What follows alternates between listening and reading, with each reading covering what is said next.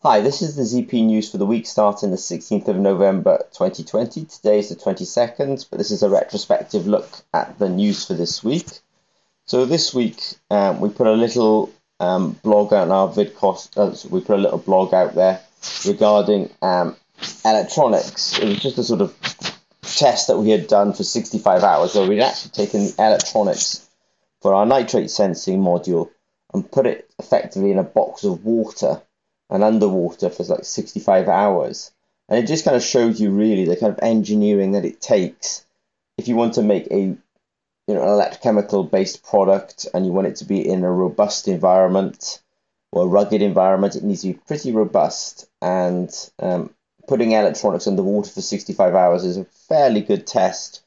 You know that you'll be able to survive some time in a harsh environment. So that was a nice test that the engineers had done, but it, it does really emphasize also the challenges, um, you know, of actually doing products um, for many real world applications. Also, this week we um, advertised a PhD that's available at the university um, in Norway called USN.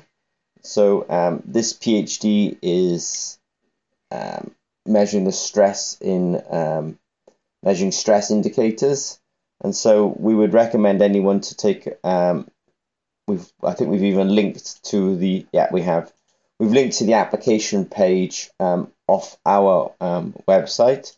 So if you know anyone who's interested in um, doing a PhD, maybe doing it in Norway, they'll be able to work um, or interact with us very heavily on that PhD. So um, please let people know about that.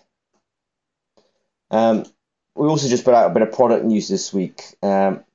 We've made a, an array of working electrodes, um, a nine by or three by three array. So there's nine working electrodes in total, and these are on a sort of um, a hybrid between a flexible printed circuit board and a screen printed electrode.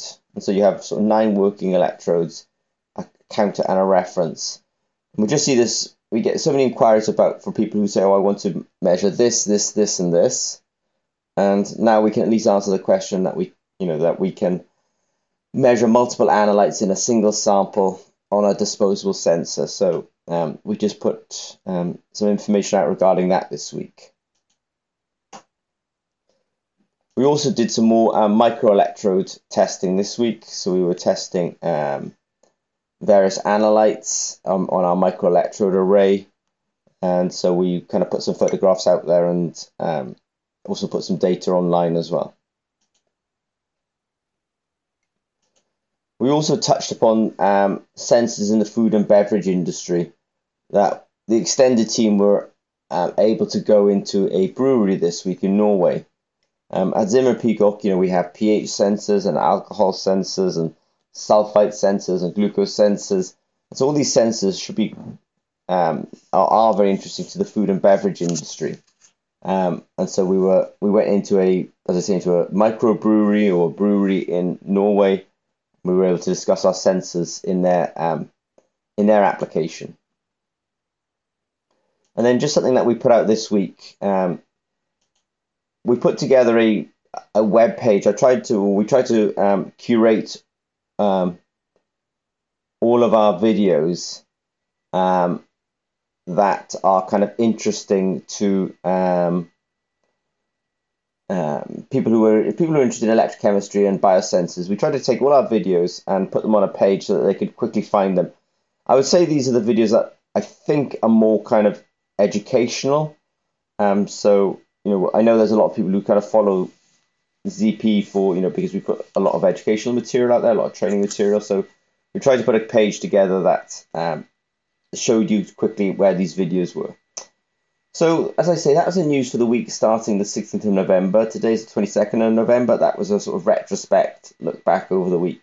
So, as always, if you've got any questions from Zimmer and Peacock, um, don't hesitate to contact us. Thanks very much.